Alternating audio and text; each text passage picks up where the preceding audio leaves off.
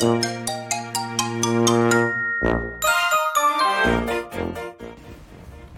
んにちは。横浜で15年以上犬の保育園の先生を行っているなおちゃん先生と申します。こちらの番組ではあなたとワンちゃんの10年をよりよく変えるをモットーに犬と生きる十数年をもっと本気で楽しみたいあなたに幅広い分野から犬に関するお話をお届けしています。大好きな旅の話子育ての話も時々お届けしています。飼い主さんが変われば犬が変わる。犬のことをもっと知ってあなたも犬育てのプロになりませんか？より具体的なしつけアニマルコミュニケーション。そして今月はペットロスについてメンバーシップでお話ししています。さて今回はあなたと愛犬さんにぴったりの犬のサービスはどれ？というテーマでお届けしていきたいと思います。私は今年で犬の業界に入ってお仕事を始めてから、うん、19年かなぐらいになるんですけど、えっと、犬に関わるさまざまなご質問を今まで受けてきました。その中でよく寄せられる質問として犬のしつけを考えているけれどもどんなしつけサービスを選んだらいいのかわからない。いろんなサービスがあってそもそも違いがわからない。お値段がばらつきがあって高いのがいいのか安いのがいいのかどうしてその金額になっているのかがわからないというようなお声をいただくことがあります。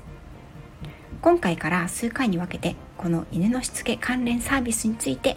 のお話をしていこうと思います。まず大前提として犬のしつけはお金を出してまでしなくてはならないのかどうかという疑問がありますよね。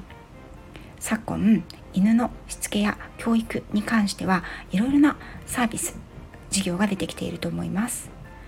私が犬の幼稚園という名前で最初にお仕事を始めたのが14年前でした。それより前から私は都内の同じようなワンちゃんの教育施設に勤めておりましたのでこの犬の幼稚園や保育園といったスタイルというのもかなり定着をしてきて広がってきたように思います実際私が住んでいる地域ですねお仕事をして住んでいる地域にはこのような犬の幼稚園や保育園といったサービスを行う店舗が非常に多いんですよね。はい、それらの各特色というのもありますのでそれらも今後お話ししていけたらなと思っています。また昔ながらの訓練所サービスといったものもありますしあとは飼い主さんとワンちゃんが同じところに通ってしつけサービスを受ける教室のようなスタイルもありますしあとはこれも昔からあると思うんですけれども飼い主さんとワンちゃんとあとはトレーナーさんや訓練士さんが、まあ、1対1の形でトレーニングやしつけを受けるといった出張レッスンやプライベートレッスンの形もあると思います。そういったものはやはりお金がかかりますよね。時間もかかりますし。今日はまず第1回目ということでこの犬をしつける、まあ、トレーニングをするという上でお金を出してまで行わなくてはならないものなのかといったところにフォーカスしてお話ししていきたいと思います。人間の子供には日本であれば義務教育法がありますので学校に通うことは義務として定められていますがペットに関しては今のところそういう法律はありません。動物の飼い主は動物の種類や習性等に応じて動物の健康と安全を確保するように努め動物が人の生命等に害を与えたり迷惑を及ぼすことのないように努めなければなりません。動物愛護法には飼い主の義務としてこのように記載がされています。つまり人命に害を与えない。社会や人に大きな迷惑を及ぼすことがなければ教育は特に義務ではないということでもあるんですよね。ここが大切なポイントで人命に害を与えないというのは分かりやすいですがでは迷惑を及ぼすというのはどうでしょう？やや抽象的で何が人の迷惑にあたるのかこれは相当判断が難しいものになると思います。もちろん分かりやすい例などもありますけれどこれはですね50年前の日本の状況ペット事情と今とではまた人々の意識何を迷惑と思うかというのも違ってくると思います。話を元に戻して犬のしつけはお金を出してまでしなくてはならないものかどうかという疑問に関してぶっちゃけて言ってしまえば私の答えはノーです。ただし犬のしつけはしなくても良いのかと聞かれたらこちらもですね答えはノーです。つまり犬のしつけにお金を出してまでしなくてはならないのかということはそうではないと思いますけれども犬のしつけ次第はした方がいいというのが私の意見ということになります。人と共に暮らす愛玩動物にはいろいろな種類の動物がいますけれど犬というのは飼い主と共に人間社会でかなり密接に接して生きることが多い動物です。ですので犬と暮らす上で2つのことには飼い主さんは気をつけるべきだと思います。一つは社会の中で犬に対する態度。もう一つは家庭の中での犬に対する態度。ワンちゃんに対していただくご相談に関してもこの2点に関する問題がほとんどだと私は思います。犬は人のそばで暮らしてきた歴史が極めて長く人の動き方や自分の帰属する社会の在り方を非常によく見て自分の態度を決めてそれが犬の動きや犬の行動修正そして習慣となっていきます。その犬が決めた習慣行動が人間社会のルールや常識にかなうものであれば特に問題とはならないと思うんですがところがところが必ずしもそうではありません。そもそも私たち人間と犬というのは全く違う生き物ですからね。例えば嫌なことをされたら噛む。これは犬という動物にとって当然の行為であり権利なんですね。主張なんですけれども。であればお散歩から帰ってきて足を拭く時に人を噛んでいいのか。どうですか？これは違いますよね。ですが教えられていなければ足を拭く時に嫌だったら人を噛んでもいい。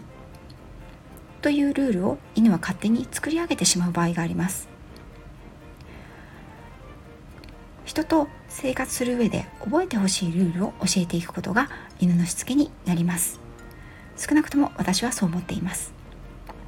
そのため犬のしつけにお金を払う必要はない。けれど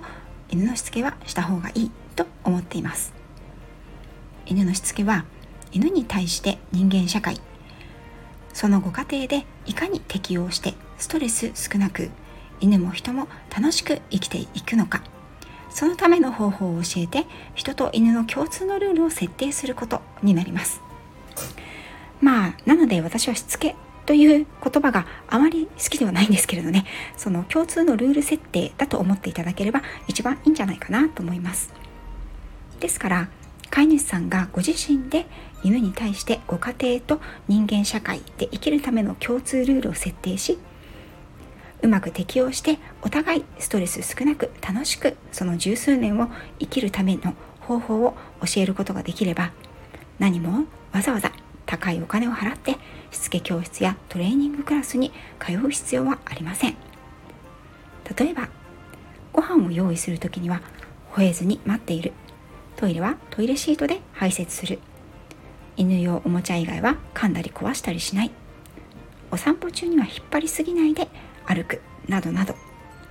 飼い主さんが犬のしつけにお金をかけたくないんだけれどこんなにたくさん教えたいことがあるんだよなという場合はではどのようにスタートしていくことがいいんでしょうか？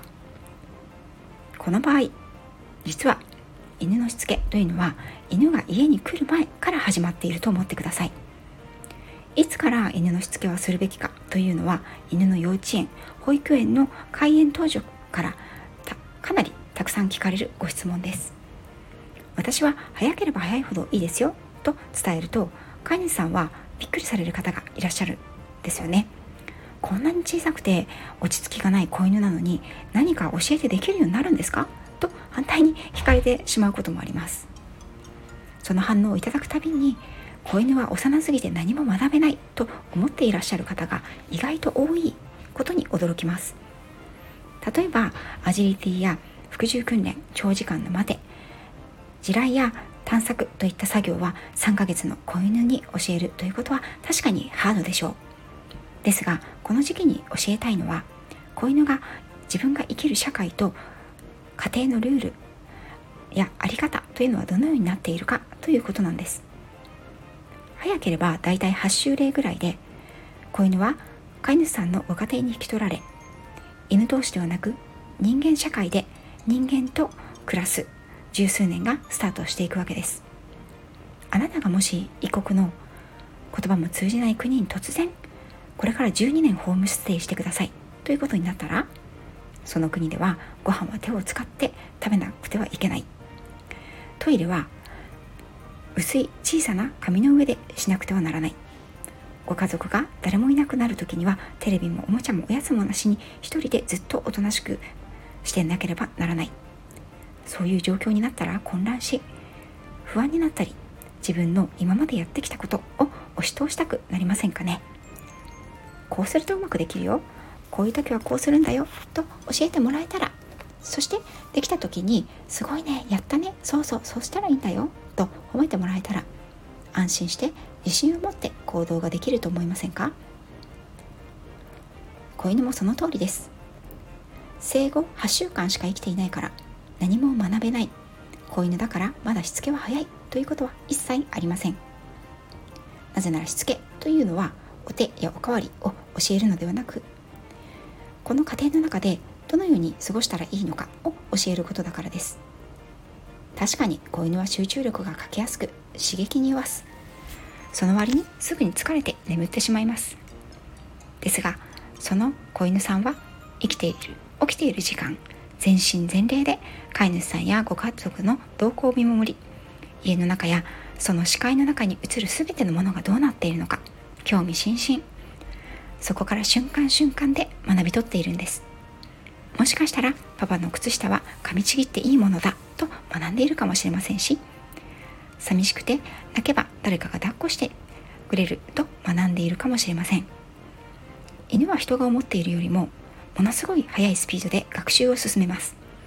定着するまでは少し時間がかかることがありますがある出来事が犬の行動を決定づけるまでの時間というのは実に短いです。ですからちょっと問題だなと思う行動が出てきたからそろそろしつけを考えようかなというのでは正直遅いことがあります。お家に来たその日からこの家でこの人たちにどういう態度でどういう行動をしてほしいのかということを教えておくとその後の意思疎通が非常にスムーズになっていきます。もちろんたっぷりの愛情を持って教えてあげてください。子犬にとっては特に遊びが学習です。遊びながら遊びの中で共通のルールを教えていくと子犬はトレーニングが大好きな犬に育っていきます。我が家のみことさんもそうでした。そして亡くなる直前までトレーニングが大好きな犬でした。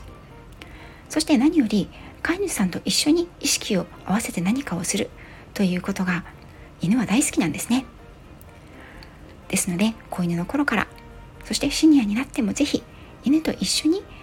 意識を合わせて何かをするという時間をしつけではなく大切に考えてあげてください。それでは次回ですが次回はどういうトレーニングやしつけを選べばいいのかについてお話ししていこうと思います最後まで聞いていただきありがとうございました。